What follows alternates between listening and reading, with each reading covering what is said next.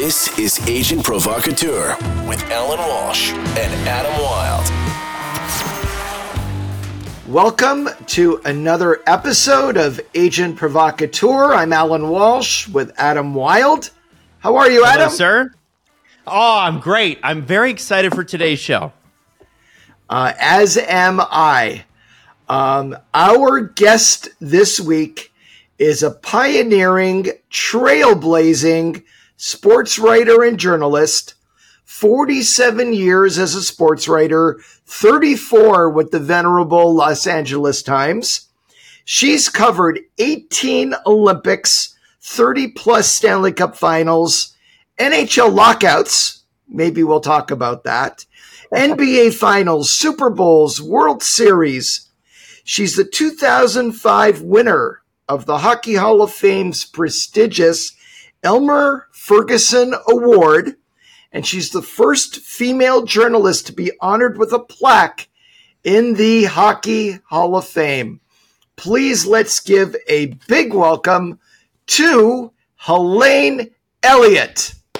Wow, thank you. You're you're All building right. this up. I don't know if I can uh, live up to all this. Well, I said this um, just before we uh, started recording, and I, I think it's only appropriate to to say it now. Helene, you are one of my heroes, and I don't use that term lightly at all in any way. Uh, I think you know how much respect I have for you in all of our dealings over many, many years, but you are truly one of my heroes. And, and I have to say, um, you've seen my kids grow up. Uh, we've uh, run into each other many, many times. Uh, and I've always used you as an example with my daughter, um, who you've seen many times when she was little and as she's grown. And now she's um, a film and English major at Berkeley. Um, I've always used you as an example of there is nothing that you can't accomplish because when you were uh, a little girl growing up in Brooklyn, I don't think there were many female sports writers on the scene. And you were, uh, when you broke into the business, one of the first. There were a few that came before you, but not many. I'm sure those female sports writers were your heroes. Um, but you did crash through um, a male dominated profession. Um, I read your farewell column uh, in the LA Times, uh, published uh, in the last day. And uh, you talked about um, on the press level, there was only a urinal. There was no bathroom even for a female journalist. So, um, welcome to the show. Adam and I are so excited to have you here. And uh, uh, what a career! What a run! Uh, I would love to talk about how you got started. How did you get into this business? Well, I just always loved to write. Um, even as a kid, I would keep little journals and write poems and write for the school. Uh, we had a in junior high school we had a literary magazine, so I remember writing poems and things. And I used to have a great memory for numbers. Now, of course, I can't remember anything. But as a kid, I used to have all the home run hitters, you know, memorized, you know, 534 and 5, oh, 512 and, you know, who hit how many and, and all that. I, and it just seemed natural to me. Why not put sports and writing together? And I didn't know that, you know, w- there weren't women out there doing that. I just thought, why not? It just made sense to me. And I remember in high school talking to my college uh, advisor, and she said, You know, what do you want to be when you grow up? And I said, I want to be a sports writer. And she laughed at me. And I said, No, wh- why, why, you know, why are you laughing? Why not? Women can't be sports writers. Pick something you can reasonably expect to do. Which I, you know, yeah, it's kind of like, okay, maybe no wom- woman or many women hadn't been doing it, but why discourage somebody like that, you know? And I'd say, you know what? You're going to face really big odds against it, but you know, here's what you can do. But it, it was just so discouraging that I just decided, you know what? I'm going to do it. I'm going to try. At least I have to try and, and see how far it goes. And uh, I just kept going. And and where was your first job as a as a sports writer? Where were you? Um, not counting my junior high newspaper, getting a uh, an article in that. Um, I guess um, mm. I had I went to Northwestern University for um, college, and uh, I had a summer internship at the Miami Herald. And I remember they sent me out to cover all kinds of things. They sent me out to cover the fights in Miami Beach, which were then a big, big thing. And I didn't know because I'd never been to a, a, a prize fight before, but you sit in the first couple rows and they said to me, Oh boy, you're, you're not wearing good clothes for this. I said, what do you mean? So you sit in the first two rows, you're going to get splattered with sweat and with blood. And I'm thinking, oh, what is, what is this all about? but it's true. It was just the most astonishing thing. I, I, I never realized it. And, uh, I learned very quickly, you don't wear good clothing to, uh, if you're sitting that close, close at a boxing match. That's unbelievable. Yeah. And, oh my gosh. And, and what was your, what was your first exposure to hockey? Um, I had a friend in junior high school. Her dad had played semi-pro hockey, and uh, w- there were three of us, three really good friends. And one day, this friend's dad took us to a Rangers game. And I went, wow, this is fun. I like this stuff. I mean, I'm a clod. I can't, you know, walk two steps without falling over my own feet. And here are these people skating and doing all these amazing things and shooting the puck and, and being graceful. And I went, wow, this is, this is neat. I, I like this. And to me at that point, I mean, I'm this kid from this little corner of Brooklyn, you know, watching the Rangers play in places like Montreal and Toronto. That was so exotic to me. I just thought that was the coolest thing ever.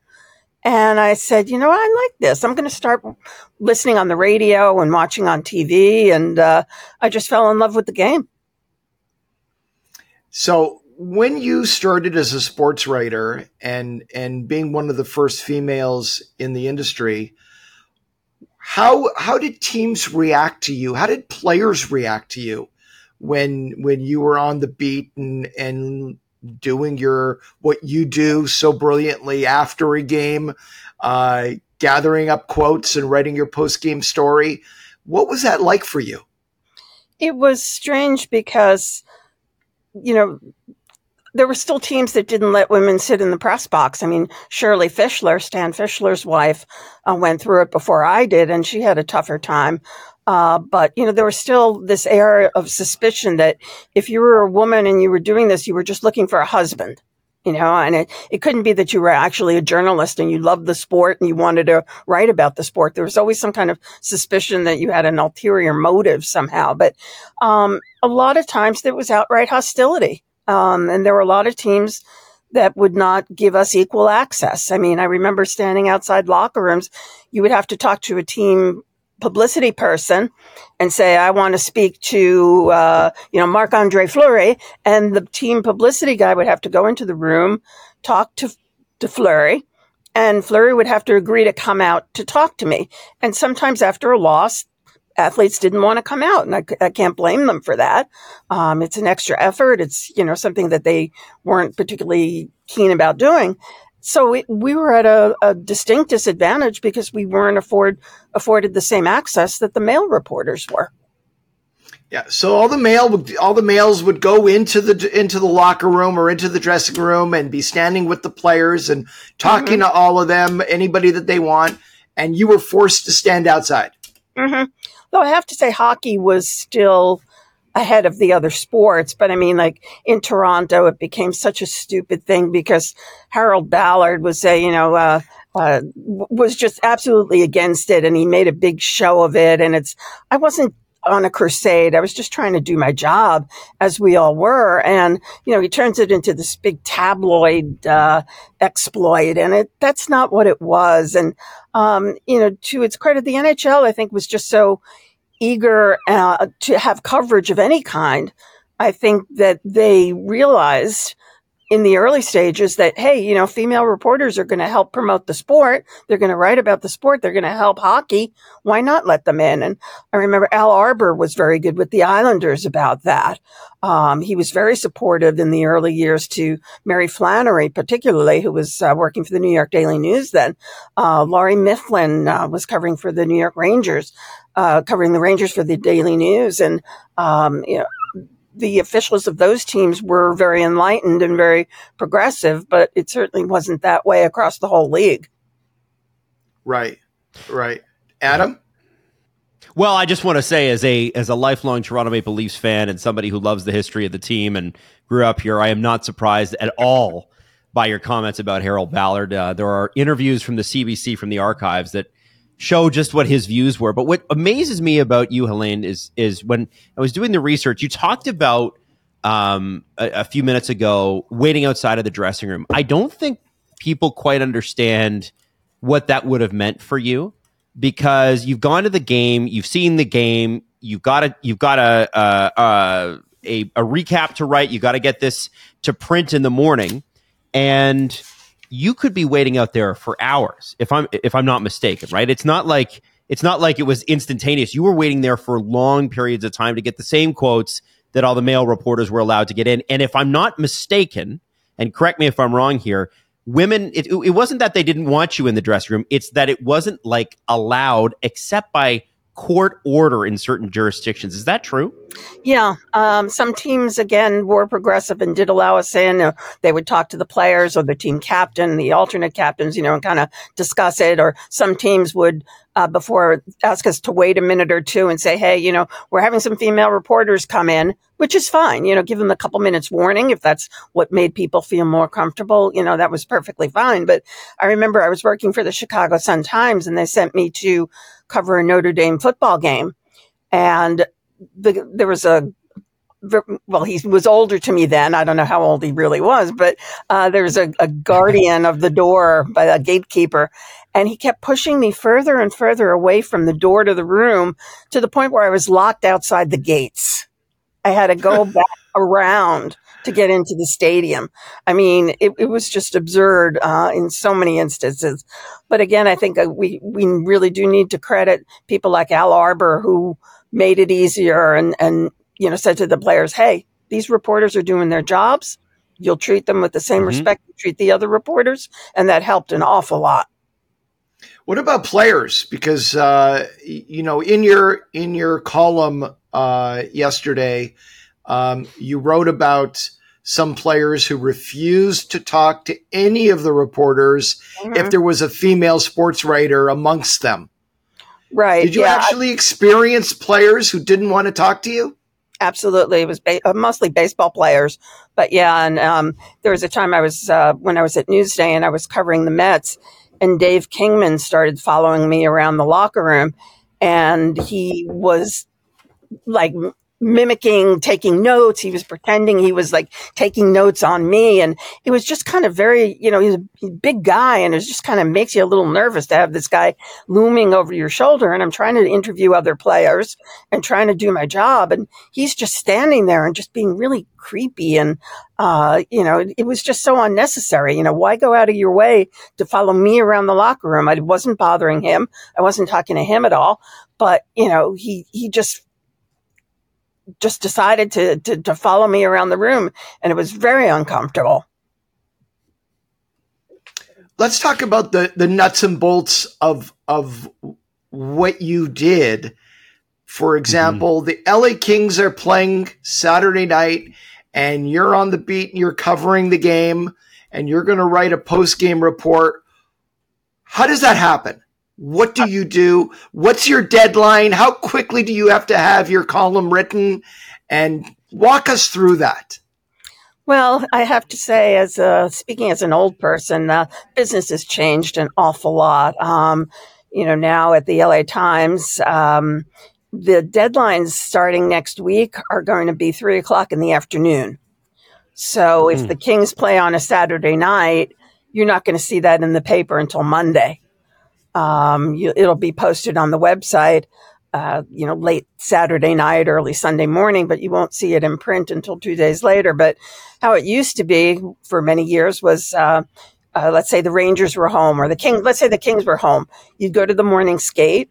You'd talk to players. You'd see what the lines were, the defense pairs.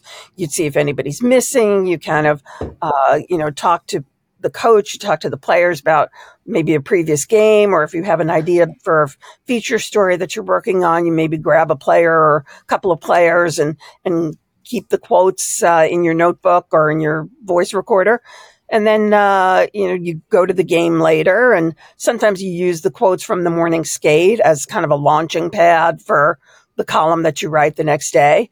Um, it, it varies. You know, sometimes you think you have this great material and then something happens in the game and poof, it all blows up. So you all have to just kind of change, uh, tactics, uh, on the fly. But, uh, you know, it, it's, uh, it, there's a lot of adrenaline involved. You, you really need to be composed on deadline and uh, not everybody can do that and there are times i kind of would look at my watch and go wait a minute i swear that 10 minutes have passed i thought it was only one minute and 10 minutes have gone by.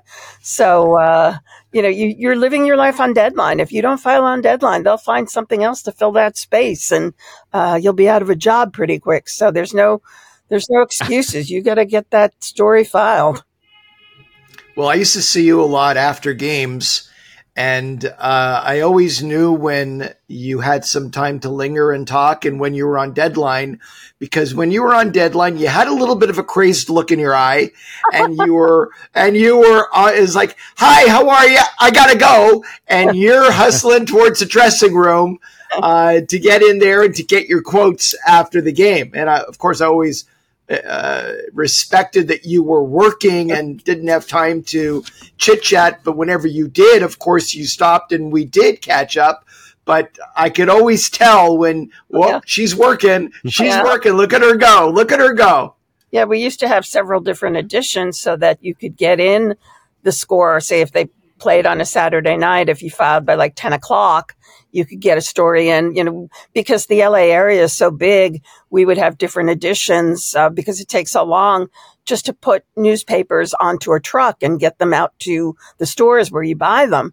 Um, so there would be like a 10 o'clock deadline and a 1030 and then an, uh, an absolute final of about pretty close to midnight.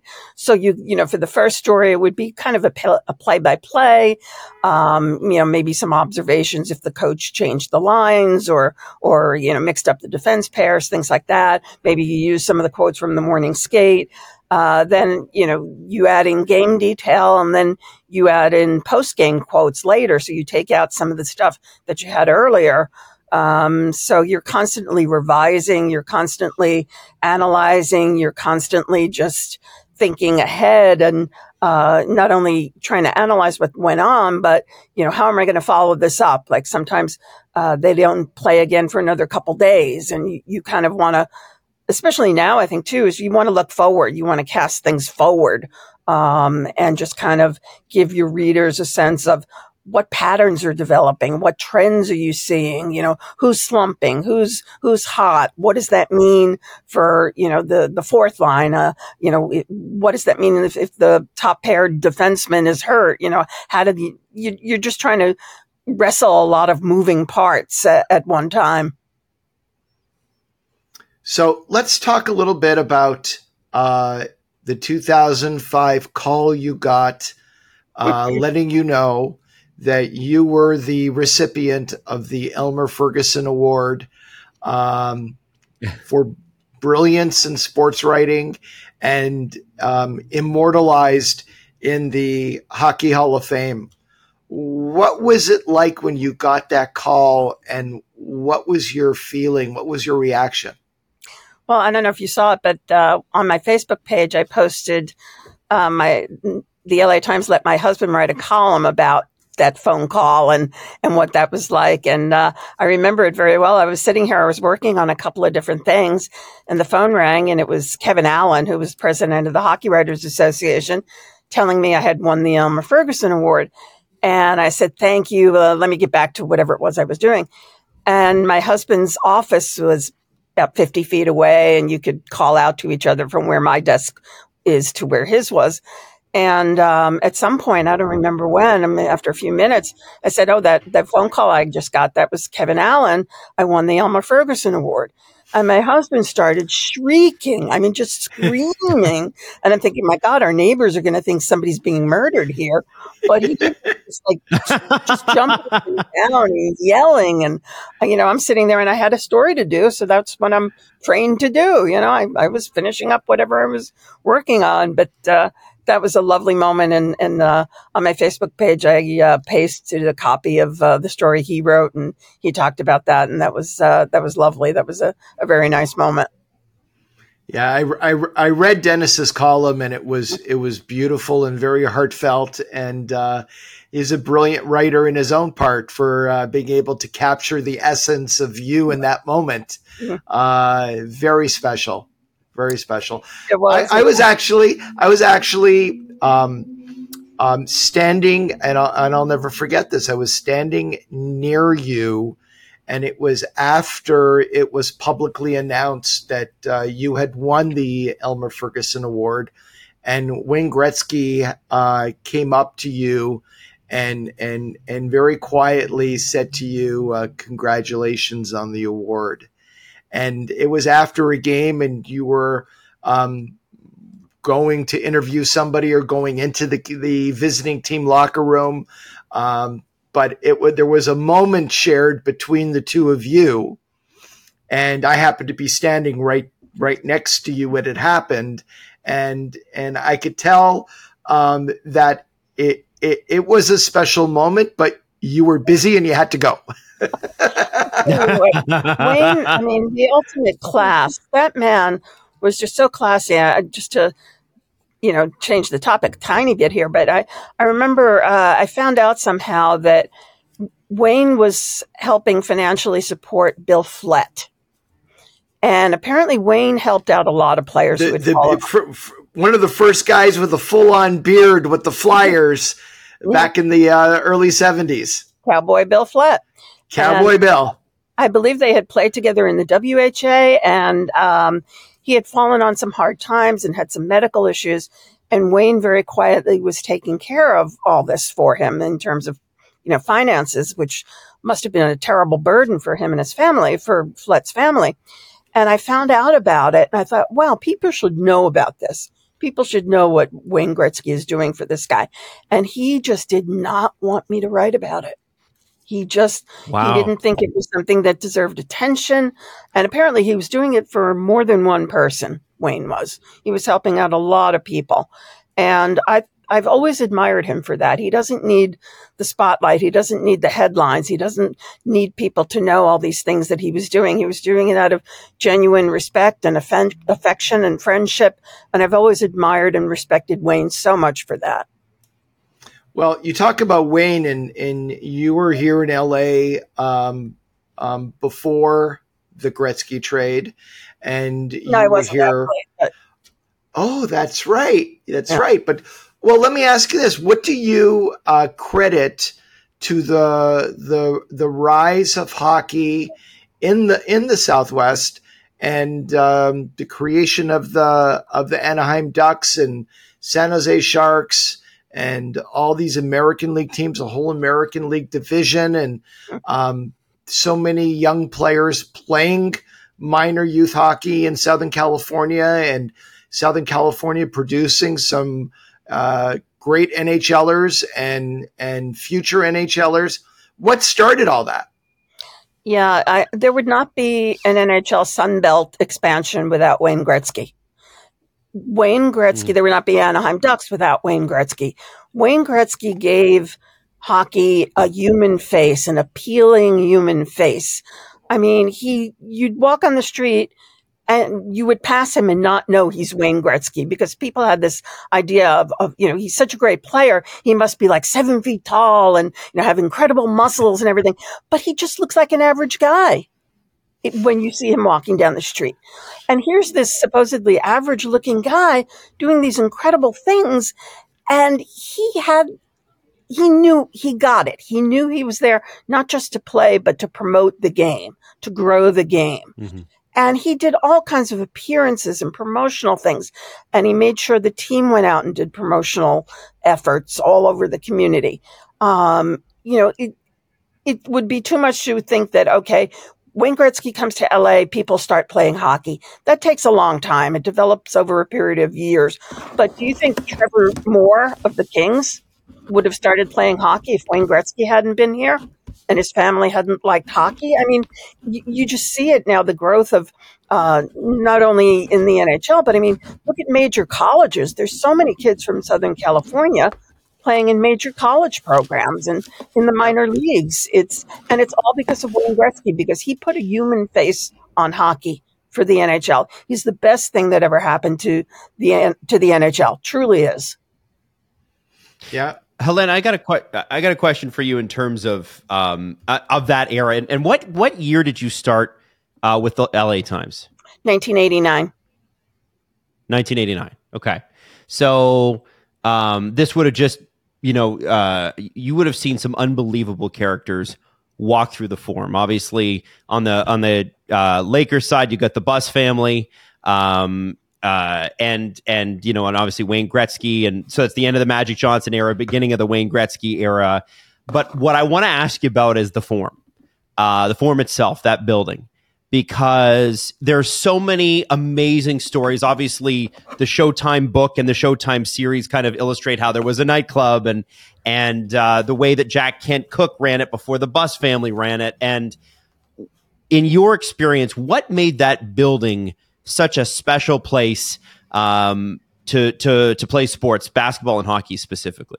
Well, for so many years, it was just so glamorous. It was, you know, it was this, it was new, and uh, you know, it's hard for people now to remember that, but um, it was new. It was glamorous. It was uh, this incredible place that they they built by themselves. Um, it was kind of it wasn't in downtown. It was in Inglewood. It was it, it was so distinctive. The shape of the building, uh, the colors, everything was very distinctive about it. And I'll I'll tell you a brief story about. It. I was there for a hockey practice one day, and uh, they had a very uh, unusual, a concourse kind of level where you could stand and watch. And Jerry West came out of the Lakers office and he saw me and we just started chatting a little bit. And I believe it was the Penguins who were in town and they were practicing. And he's watching them. And then he got, after like two minutes, he goes, That's Mario Lemieux, right? Just Im- immediately picked Lemieux out, which I always thought was just incredible. Um, I just, uh, I just love that building. Although, uh, you know, you don't want to romanticize it too much because the restroom situation was terrible in that building. You know, there were always was it the restrooms there, and uh, I think every building that's been built since then has has gone out of their way to make sure there's enough restroom lines because uh, enough restrooms so there are no lines because that also means that people aren't at concession lines if they're waiting to get into the restrooms. Right. Right. You know, it's it's it's funny because the uh, by the way, for anybody that's watching this that's not a huge NBA fan, Jerry West, legendary basketball player in the 70s, won his one championship after how many years in the finals against the Boston Celtics. But what I love most, and he was also obviously the the head coach and then the general manager of the Lakers. But what I love about Jerry West the most is he is the NBA logo. Oh, um, he's yes, the guy who you see on the NBA like that, and he's also like the way he was portrayed in the in the series, pretty intense man, uh, prone to flying off the handle, and and what a what a character that you got to s- stand there and talk to him. Like what a how I mean, what, what what kind of a presence was he to be up close and personal with him? Well, it's funny too because I remember calling him. He was getting some kind of award, and my editor said, "Why don't you call him and write a column about him getting this award?" So I call him, and and he was like, oh, I'm, they're giving me an award. What are they doing? I don't deserve this award. And he spent, I don't want to talk about this. And they spent like half an hour talking about it. Um, but he's really very humble, very intense. Yeah. Um, you know, he, uh, he just had this eye for talent. He, uh, you know, there's been, uh, periodic movements over the years to change the NBA logo. I mean, there's been suggestions that maybe they should use an image of Kobe Bryant to, to update the NBA logo. But I love it. I love it that he's logo man. I think that's the, the ultimate tribute and, and I, I wouldn't change that at all. Now, now, Helene, you uh, covered the 1980 U.S. Olympic team. Mm-hmm. in Lake Mhm. Placid. Mm-hmm. And uh, can you tell us about that experience? That was I was working at Newsday then. It was the first Olympics I ever covered, and it just seemed strange to me that you could get in your station wagon and drive to the Olympics, which is what we did from Long Island. Uh, you know, to me, the Olympics always so exotic. You should get on a plane, and it should be somewhere in some snowy village in Austria or something. And here we were driving up the Northway to Lake Placid, but um, it was a remarkable experience because, as you know, we all know now. I mean, the uh, U.S. team had come to play the Russians at Madison Square Garden and had been absolutely wiped out, just just totally obliterated. There are not very many expectations for the team. Um, you know, they had youth on their side, and we knew that Herb Brooks had driven them uh, to be very conditioned, very well conditioned. Use the legs. The legs feed the wolf was his saying, and that's absolutely so clever. It, it means everything if you think about it. Um, but uh, I remember my editor at Newsday telling me, "You'll cover figure skating." And you'll cover the men, the hockey team, and you know after they're eliminated, we'll find other things for you to do. Well, they weren't eliminated, and it just became it, it became so wonderful because I mean Herb cast himself as the bad cop, and Craig Patrick, who was the Mhm. general manager of the team, or you know worked with with Herb, Craig became the good cop. You know, Herb would drive these players relentlessly during practices. Uh, and they would all go to complain to Craig Patrick for, you know, and cry on Craig Patrick's shoulder. So he set up this dynamic that really worked. Um, and, and also, I mean, it was, then it was mostly players from Massachusetts or Minnesota. And the kids from Massachusetts hated the Minnesota guys, and the Minnesota guys thought the Massachusetts guys were, were jerks. So to get them all, un- they were all united on one thing hating Herb. but, but recognizing, but they they knew what he was doing. That didn't mean they liked him.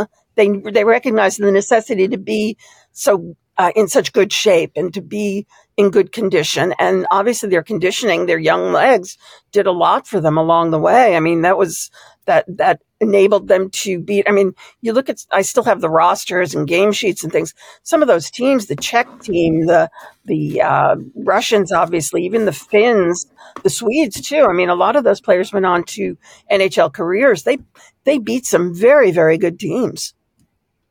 Right. People think um, that it was just one game and just beating the Russians and that was it. Beating the Russians, it was not the gold medal game. Right. It was beat. No. They had to, they had to beat the Finns after beating the Russians to win gold. But you look at Team USA in the 1980 Olympics, and they they went on a run where they beat a whole slew of great teams along the way to get there. It was not just a one hit wonder, one game, and and and you know the the the movie Miracle based on the USA gold medal team um, very much was focused on the game against the Russians, and you would think that that was the game when they won gold. Mhm. But it actually, I remember the Olympics well that year. That year, and who doesn't? It, it, I mean, it, it's remarkable to think that the games weren't even broadcast live on ABC. Right. Right. People forget that. That's crazy. It's crazy. crazy. They weren't even broadcast live. And the Um, other thing is too is I mean Lake Placid is this little small village in the uh, Adirondack Mountains, and you know back then there was no internet, there were no cell phones. I think CNN was on the air, but there was no you know 24 hour. There was no ESPN. There was no real strong connection to the world, and you know it, it was hard to know when you're in Lake Placid, isolated in this little village, what the rest of the world was thinking. And the only way you could know that the US team was starting to get people's attention was people would send telegrams. And some official of Team USA would tape them up on the wall in the arena. So you'd see, you know, Joe Blow from uh, Minnetonka, Minnesota said, go Team USA. And, you know, so and so from uh, Milwaukee, Wisconsin sent in a telegram saying, we love you guys. And the wall just gradually became covered with all these telegrams. And that was really the only way we knew that it was making an impression outside of Lake Placid. We had no way of knowing that. Wow. Wow. You know, I, I, I, um, I, I want to ask you because that you know you when you talk to certain sports writers, sports commentators, even people that call games, they do so many of them that sometimes they it, it just kind of blurs together and they don't remember the moment and the feeling. But I think when you talk to uh, journalists like yourself, you know your your job is to capture that moment and relay it via written word to the rest of us. What was it like when they won that game? Can you remember the feeling in that arena? It and was, you remember how you felt? Yeah. It was this incredible sense of disbelief, of joy, of, you know, you have to remember too, the context of the political atmosphere of the time was very, very tense. Cold uh, War, Afghanistan invasion. Exactly, exactly. So this wasn't just a game. It became this kind of thing of political system versus political system, which it wasn't. But, you know, that's how people saw it. And that's, that's what people brought to it. Um, you know, I, I remember going outside afterward and uh, the streets were full. People were just dancing and singing and jumping up and down. And I somehow ended up standing next to a Russian. I don't know if he was an official or a fan or whatever, but he was wearing, you know, the, the big uh, poof, bushy hat, you know, and um, yep. the, the, furry hat, excuse Cossack me. Cossack hat? Yeah, yeah, yeah. Yep. And a uh, big coat and everything. And I was just kind of watching and I, I glanced over at him and he saw me look at, at, at him and he held up his in, index finger and he goes, one, you are number one. And I thought that was so cool. That was just so That cool. is cool. Yeah. Yeah.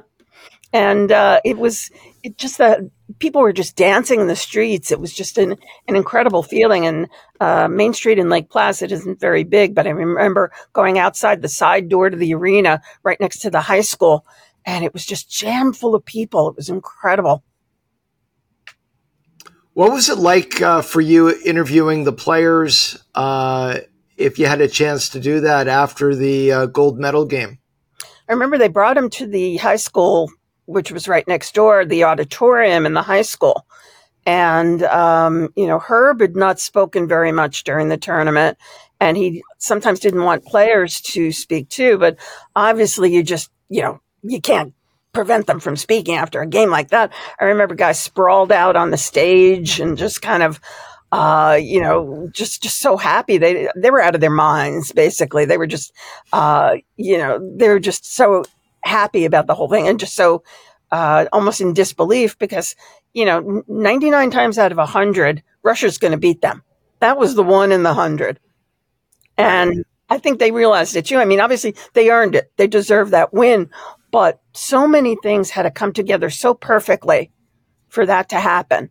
You know, the, the Russians to pull the goalie after two periods, uh, you know, the U.S. to have all those horrible drills. They called them Herbies that were designed to build up players' strength and stamina in their legs. They were, the U.S. was the fresher team later in the games because of all those drills that they hated that Herb put them through, but they all paid off. Right. Right. So, uh, looking back on uh, at, on your career as one is um, uh, uh, opt to do at this time, what are some of your greatest memories? Uh, things that have stood out to you that you recall that maybe no one else has ever heard about before or you've never shared? Oh wow! Uh, maybe I ought to save that for a book. I don't know. Um, well, that's that's my next question. Have you? I was going to ask that too. Have you thought about writing a book about your illustrious career? I really haven't. Only because I mean, other female sports writers before me have done the "Women in the Locker Room" book, and uh, I don't know how much I could have to add to that. But I mean, for me, it's it's mostly about just making connections and, and big moments. I mean, you know, at Newsday during the Islanders four straight cups, I don't think we appreciated what went into that and how difficult, how incredibly difficult that was. And here we are 40 plus years later. Nobody's won three in a row, let alone four. And I don't think anybody ever will. Uh, and if I recall correctly, the 1980 Islanders, their first cup, that was the first year you had to play four rounds. Yes. Yep. And Kenny Morrow, who won the U.S. Olympic gold medal in February, right after the Olympics, joined the Islanders Right. and won the cup. Yep. Yep. So he won an Olympic gold medal and a Stanley Cup within four months of each other. Right. Uh, the man uh, had good timing there. Yeah. Uh, you know, watching guys like Mike Bossy, who I think is still the best pure goal scorer I've ever seen. Um, Mm. You know that that Islander team. You know they weren't playing in New York City. They didn't get the publicity that the Rangers did. You know, going. They didn't go to nightclubs. They weren't, uh, you know, making page six of the New York Post. They weren't doing those kind of things. They weren't dating supermodels. They were not dating supermodels. no um, but you know, just the the incredible character on that team: Trottier, Gillies, Bossy. I always like Dave Langevin, Stefan Persson. Um, just incredible. Bill- Billy Smith. Billy Smith, people with Oh, just Billy Smith. goofy, yeah, character, and just think about what it takes to win all those. Uh, what was it? Four, sixteen, so nineteen playoff series in a row. Yeah, Yeah. because they made it to the finals Yeah. in the fifth year. I don't think anybody will ever do that again. It's just so hard now because of Alan's favorite uh, salary cap. Um, um, you know, I, I don't want to. Oh, you've heard, have you? Here, but yeah, um, but I don't think it'll happen again. It's just too difficult now. I love that story of, um, you know, Wayne Gretzky walking by, and I don't know if it's apocryphal or not, but there's that story of in 1983, Wayne Gretzky walking by the Islanders dressing room after losing uh, his first finals to the Islanders, and I think that was six or seven games.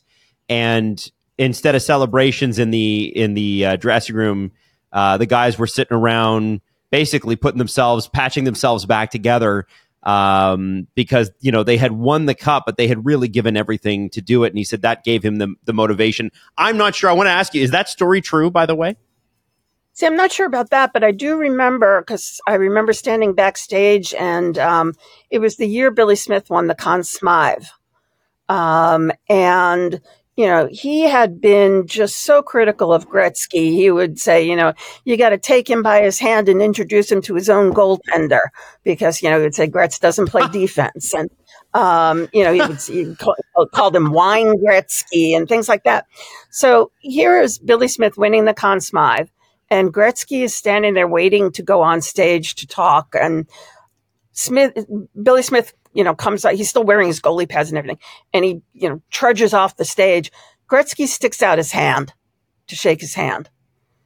And again, remember the the the name calling back and forth, and how they really how Smith Mhm. just mercilessly mocked him. And Smith almost walked by, but then he just very quickly like tapped his hand and, and kept walking by. But I, I thought that was a behind the scenes moment that that I thought was was really cool. Um, you know, I, I think it, yeah, yeah. Um, the Islanders were just a, an unusual group, and again, I don't think anybody's going to win four cups in a row again. It's just not engineered to happen. Bossy wasn't a Gretzky fan either, right? There was some there was some tension there. Is that true? I don't know. I don't know that to be true. To Okay. be honest with you. Uh, I just know that Mike Bossy was extraordinarily So- competitive. I know that. Yes, yes, he was. Let's go ahead, Alan. Sorry. So Helene, you talked about you, you talked about um, uh, lockouts, and uh, and we uh, always had a lot of communication going back and forth during uh, the 0405 lockout, and you wrote a a beautiful column when it was over, and I think I gave you a quote uh, for for that column and the 1213 uh, lockout. What was your what was your overall sense during these lockouts of of what was going on in the game and the impact those lockouts have had on the game and the NHL salary cap and you know you know me long enough to know that whatever your opinions are you're not going to offend me at all in any way so what do you think Well, I think first of all, it's it's sad in a way that we have to specify which lockout we're talking about because there've been so many, and uh, that's not like any other sport. You know, you have to specify. No, the 94-95 lockout. No, the 04 no, the 12-13. Um, you know, it, and it's it's true. I mean, what other sport has done that? Um, so you know, I know that you're a, a big. Uh, uh, voice against the salary cap. I'm not sure that taking that away would continue to allow for competition. Um, I know that you're a big uh, guy saying that the game should be promoted more, and I agree. I, am just wondering where the next revenue sources are going to come from.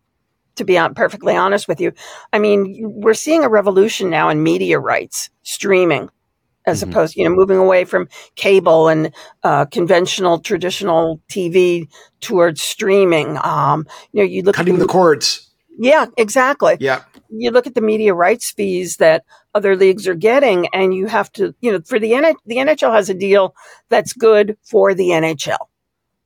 But how do you grow the audience? I'm not sure that they know how to do that. How do you grow the audience so that there is a greater demand so that you can get the bigger media rights fees? That's where the money is. And, you know, they talk about expansion and, you know, there's already so many teams. Um, I don't know that you can support 34 teams if you can't support a team in Phoenix. You can't get that team in Arizona some stability.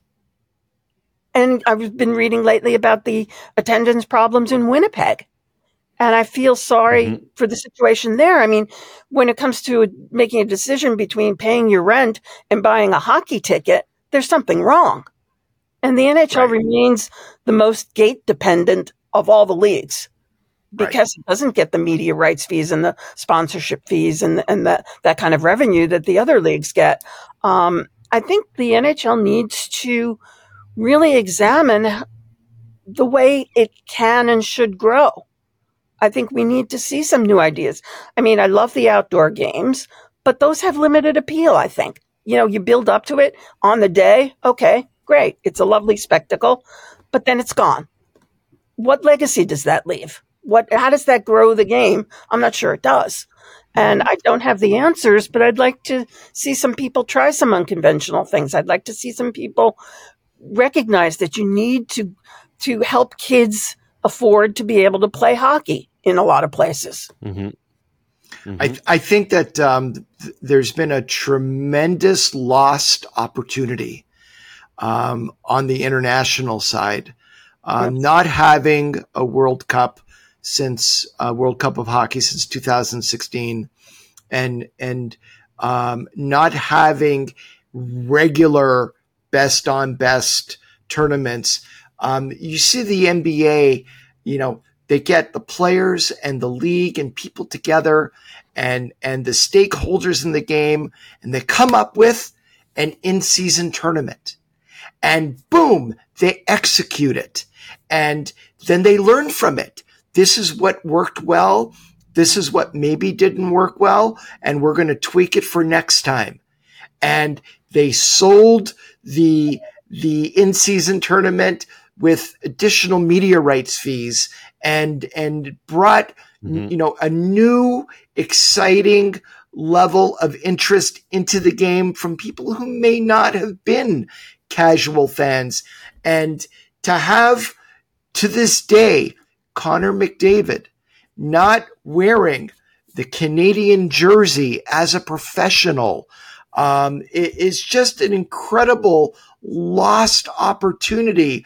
And why, you know, you put people in the room and why not do, you know, a Ryder's Cup kind of North America against the world tournament? What about a three on three tournament? Three on three hockey, overtime hockey for five minutes is some of the most incredible, exciting hockey. Why not get these people together and throw all this against the wall and see what sticks and have energy and creativity and excitement around growing the game. And instead, it's just dormant. There are, there is no critical thinking. There's no creative thinking. There's no, there, try something. And if it doesn't work, it doesn't work. But tr- for the, for the love of God, try it. And, and, and, you know, it, people look at, yeah. People look at the NHL now and they're like, whoa, it's a $6 billion industry. Gary has done a great job in growing the game. Do you know where it should be right now? It should be over 10 billion. It should be 12 billion. Why are you happy with where it is today?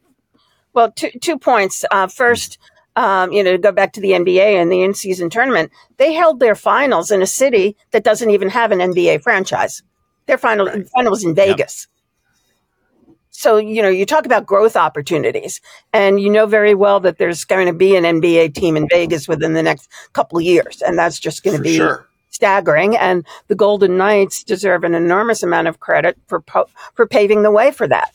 Everything that they've done has been so spot on in terms of, you know, just from even from starting they would not sell blocks of season tickets to casinos. They wanted to make sure they were selling to individual season ticket holders. You know, they could have, I'm sure, sold out the place just to casinos and have the casinos give tickets away to, to high rollers or whatever. But they wanted to build a base, a stable, sustainable base. And they did it brilliantly. Everything they've done has been brilliant. I think the other thing too, though, and um, you know, you talk about international growth for the NHL, and obviously that's a big thing. For them to go back to the Olympics is essential.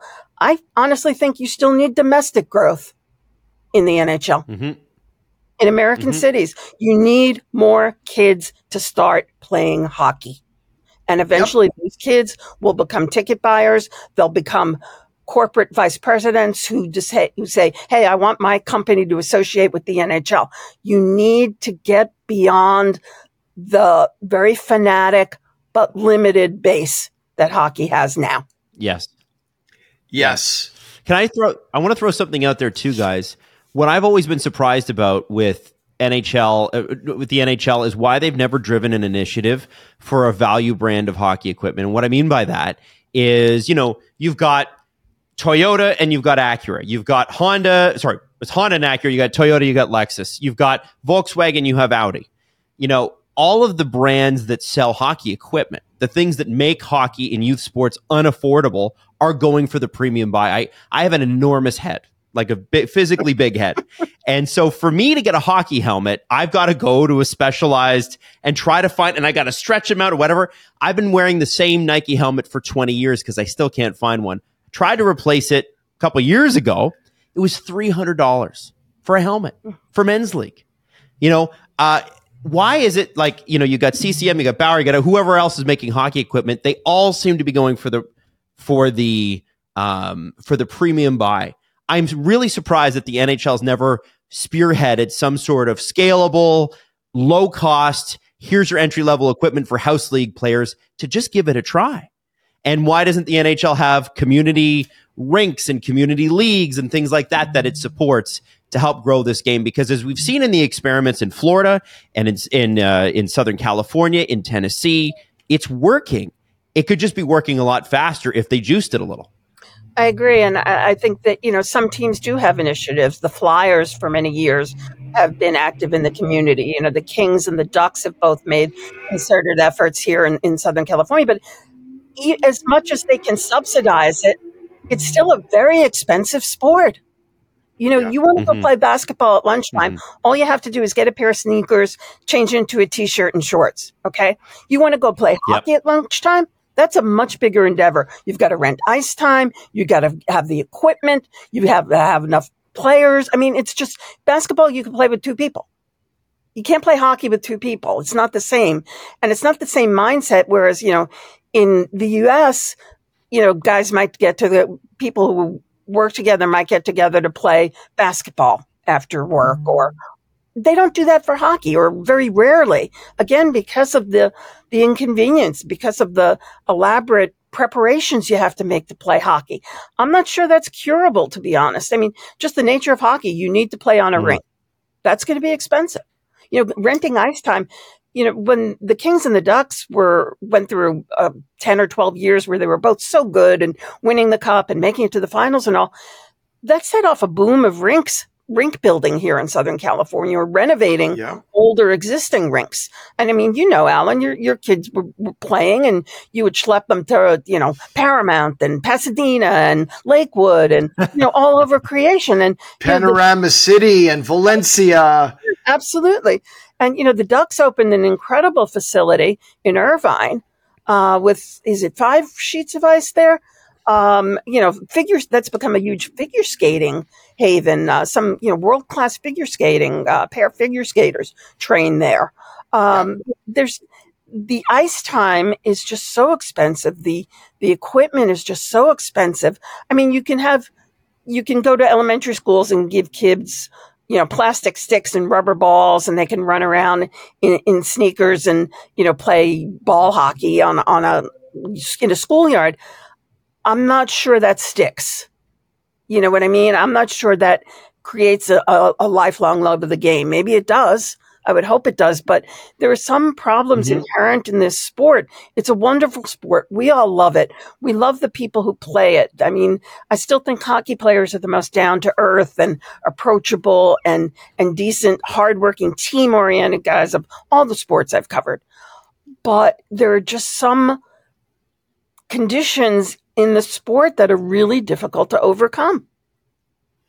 Yeah, Mhm. you know, in the NHL CBA, there is something called the Industry Growth Fund, Mhm. which is basically Gary's slush fund that he can use to um, dedicate to various communities for initiatives to grow the game. That's the purpose of that of that fund, and it, it it's never been, um, i- in my humble opinion, used in the right way to do all the things, Helene, that you just talked about to make that investment in growing hockey at the grassroots level. There's so much talk about it, and there's a lot of PR around various um, um, initiatives around the U.S. But it's it's like okay, somebody is doing something. Let's promote the hell out of it to show everybody what we're doing. But it's not a sustained, well thought out um, program to really make an impact now and down the road. And the money dedicated to these initiatives, it's just we're going to throw a little bit of money here. Let's do something. Let's get some media around it.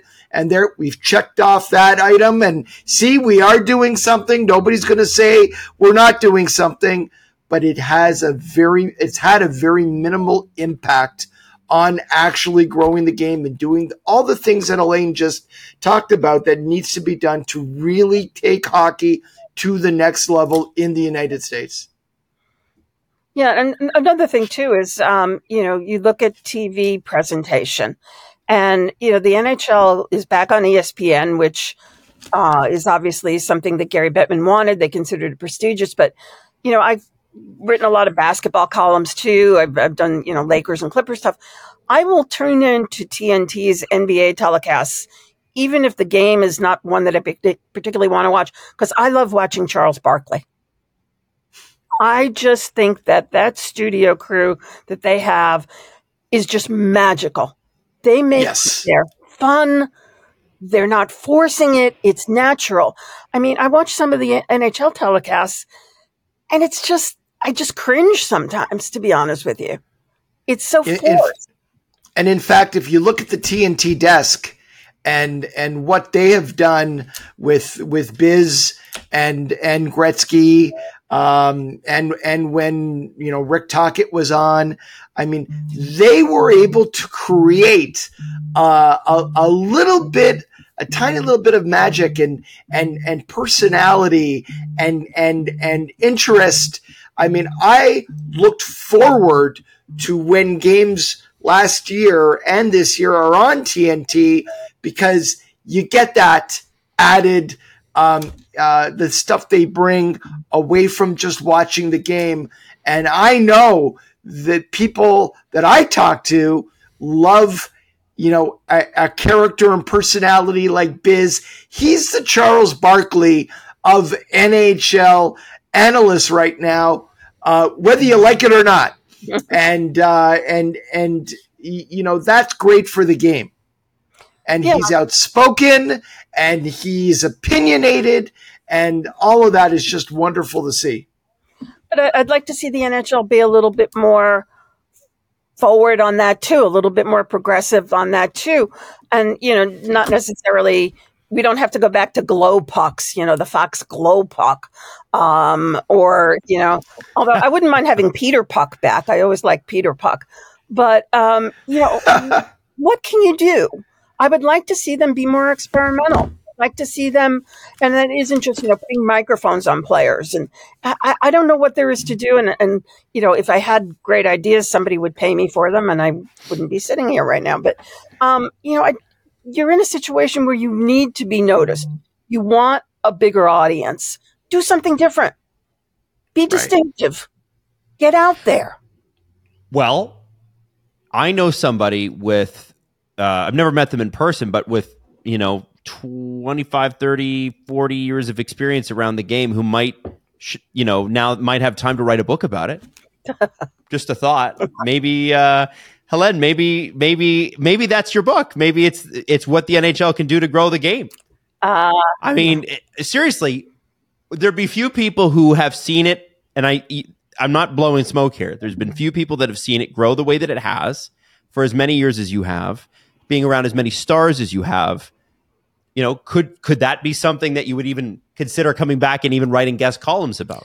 Um, I hadn't thought about that. That's uh, I guess you're now my co-author, or I owe you a, a slice if I ever do it. So, no, uh, no, no, no. That's it's all yours. Get part of the paycheck, but you know, and again, you know, this is a sport we love. These are players we love, and sometimes it's just infuriating to see that they don't capitalize on their best asset, which is their players. Mm-hmm. Mm-hmm. Yeah. Absolutely. Hey, Helene, you wrote in your in your column yesterday the, right moment it's the right moment to jump off the cliff and hope to land on a pile of soft foam blocks instead of a row of jagged rocks. What do you what do you mean by that? I don't know what's next. Um, I don't have anything lined up. I mean, people have said, "Oh, so you're going to go to this place or that place?" I'm going, "No, I have nothing set up. I have nothing, uh, nothing planned at all." Um, you know, I, I did this for a long time, and the stresses of the business has changed. You know, um, the the the set post game situations have changed the uh, just the deadlines have changed. The editors, I mean, we used to have a sports editor at the LA Times. His name was Bill Dwyre, and I used sure. to joke with him about how he hated hockey. And he would always tell me he won a writing prize when he worked for the paper in Milwaukee for a piece he did on Bobby Hull. Now, he wasn't a huge hockey fan, but he recognized that there was an audience and he made sure we covered hockey. I'd go to the Stanley Cup finals. If I had an idea to do something on Mario Lemieux, he'd let me go to Pittsburgh. If I had an idea to do something on a Ranger or Buffalo Sabre or whatever, he would send me to those places. He would, you know, when Lisa Dillman was covering the Kings, she was on the road all the time. He recognized there was a need to cover hockey. Now we don't have that anymore. Um, you know, everything is dictated by the number of clicks on our website. And they'll determine future coverage based on, and I understand you want to, the idea is to give people what they want to read. And if people have demonstrated that they most often want to read the Dodgers, they most want to read about the Lakers, they want to write, read about USC football, UCLA basketball. I understand that. Let's give that to them. But ju- there was always just a, a nobility to it that I liked that, you know, you may not know you want to read about water polo, but when I present this column about this young woman, uh, the U.S. national water polo team, the goalkeeper is a, a young black woman, and she has had an incredible story about learning how to swim and learning how to play water polo and the, the obstacles she's faced. Well, I think people deserve to read about her. Maybe she won't get as many web hits as a mm-hmm. Lakers column would. But you may learn something from reading about this young woman or reading about a figure skater, reading about a, a young tennis player. I mean, there's so many wonderful stories out there to be told. And it seems to me we're narrowing our focus when we should be making it broader. And so that's been a source of frustration for me. And, you know, none of us is getting younger. Um, it's, it's a little more difficult, you know, coming home from games at one o'clock in the morning on the 405 freeway or the 110 freeway uh, isn't very glamorous and isn't very much fun anymore. So, you know, things have changed. I felt it was time instead of just, I could have just trudged along. I could have kept going, but I just felt it was time to just make a change. Hmm. And, uh, what would be do you have any plans for the next couple of months? Do you have any idea of what you're going to do when um, when you are officially no longer with the times anymore? I'm officially as of today no longer with the times so uh, um, wow. but uh, Is today your today's i guess today would be the first day. Today's the first day of the rest of my life yeah. Wow. Um, wow. Um, and it's odd i mean i've my entire adult life, I've had a, a job. I work for a daily newspaper, and I don't anymore, which is kind of a strange mm-hmm. uh, feeling. But uh, you know, I'd like to do some freelance writing at some point. You know, uh, right now, I just need time to get my life together and just kind of uh, figure out what's next. Uh, you know, not have to go drive on the 110 at, at one in the morning, not have to listen to uh, an athlete tell me, well, it is what it is. No, it isn't. Stop saying that. um, you know, and, and Allan hates that, by the way. Hates That's another thing too, is it, and it goes back to what I was saying about, you know, the NHL not capitalizing on the players and their unique stories and everything. There's just so much control. The teams want to control the messages now. And I get it. There aren't as many daily newspapers or magazines traveling to cover teams anymore you know, you, Toronto would come in. There used to be five writers. Now there's maybe one. Um, you know, Edmonton came to the LA last week, and there was one writer um, who didn't work for the team. You know, so teams have their website people and writers and videos, and they're trying to get out their message that way. But they restrict access to players now so badly that you don't feel like you get to know these guys anymore. And that's really a shame. I mean, you used to be able to go into the locker room after practice and just sit there and, you know, somebody's sitting there, you strike up a conversation. Maybe at least you, you writing about something. Maybe it doesn't. Maybe it just, you know, you strike up a friendship. You just learn a little bit about a guy and what makes him tick. You can't do that anymore. You go in the, in the room now after practice and you have to have requested players. And there's usually two players, maybe 3 mm-hmm.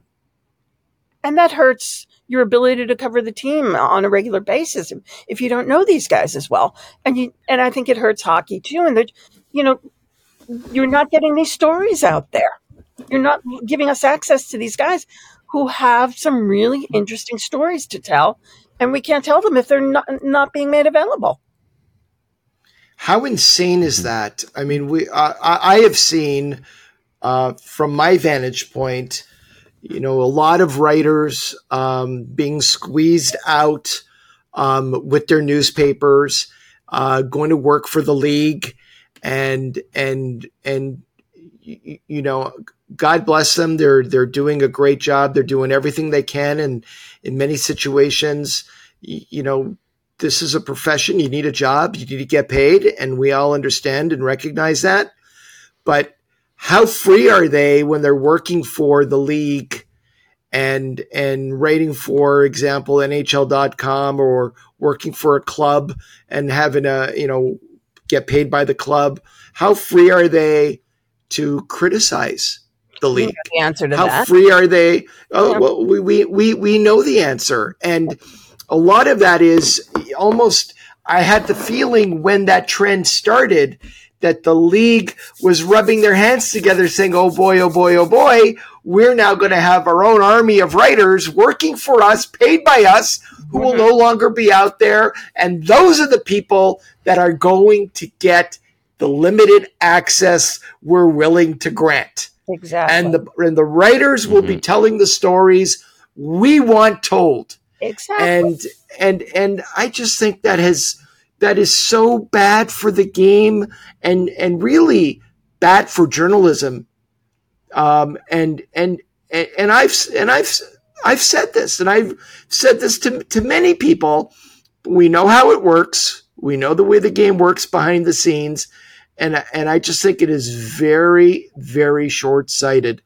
Why is there such an obsessiveness of uh, uh, of maintaining control? It's not a bad thing to have a diversity of opinion. And it's not a bad thing to be criticized. Are you so insecure that a writer will write something critical that, that in the old days would maybe spark change? Mm-hmm. and and have people mm. re, you know consider another another way of looking at a situation and are they so insecure that no we're going to stamp out any criticism and and and really it has done the game a great disservice. Absolutely agree, and and again, I understand why teams have their website writers, and uh, you know, again, there's so much change in the media business. You know, there there would be three or four or five local papers, or uh, you know, would cover a, the Kings, for example. You know, and the last couple years, the LA Times wasn't covering Kings home games, which is to my mind was just I just hated that. But the, those wild. decisions were made above me, and um, you know, you again visiting teams come in and you don't see the number of people that you used to see. You would see the team's website people, and I get it. The teams want to get want coverage, so they hired these writers to tell the stories of their players with a slant, of course. They're going to emphasize all the good stuff. They're going to dig really, really hard sometimes to find positives when there really aren't positives to be found. Um, I don't know what the answer is, but again, it's just, it's just so fr- that's one of the frustrations that I found in this business this last few years. And, um, you know, just, I wanted to, you, you'd had to specifically request a player. And if other writers didn't want to talk to the player you requested, maybe you didn't get that player at all um, it just became so frustrating when you know there are stories to be told and you're not given the access to tell the stories. Um, the business has changed, life has changed, and I don't want to sound like an old fuddy duddy. Uh, know, I am. Um, you know, uh, uh, you know, old man yelling at the sky, at the cloud. You know, um, but you know, there are some things that used to be better that have vanished, and and among those things was the ability to just, I remember when I was covering the Rangers and they were practicing at Rye Playland. You'd just walk into the room and guys would be sitting there. You talk to somebody, you walk in the door, somebody says hello. Maybe you stop and talk to them or you go walk over to talk to somebody else or you just can observe the banter between players, you know, players joking with each other, players talking to each other, players, you know, um, maybe somebody has some kind of, uh, photo of his kid in his locker and you ask about that and then it comes out ends up being a really good story. You don't see that. You don't get to experience that anymore and you lose so much because of that. Absolutely. Absolutely. Mm-hmm. well um, helene you've been incredibly generous with your time and uh, i i don't want to keep you any longer than we already have. Thank you from the bottom of my heart for honoring us with your presence. Uh, there is nobody that I respect more than you in the game. Um, you're an incredible journalist and an even better person. And I wish you mm-hmm. all the happiness and uh, and joy that life can bring from this point forward. I know in my heart that our paths will cross again. Hope so. I just don't know. Absolutely, just don't know when and where, but they will. And uh, and thank you so much for bringing so much to so many people, including me. Um, and uh, I learned from you. I I admired you. I enjoyed every column you ever wrote, and uh, and seeing you at the rinks was always a great joy. So, thank you so much. Thank you guys. I really appreciate it.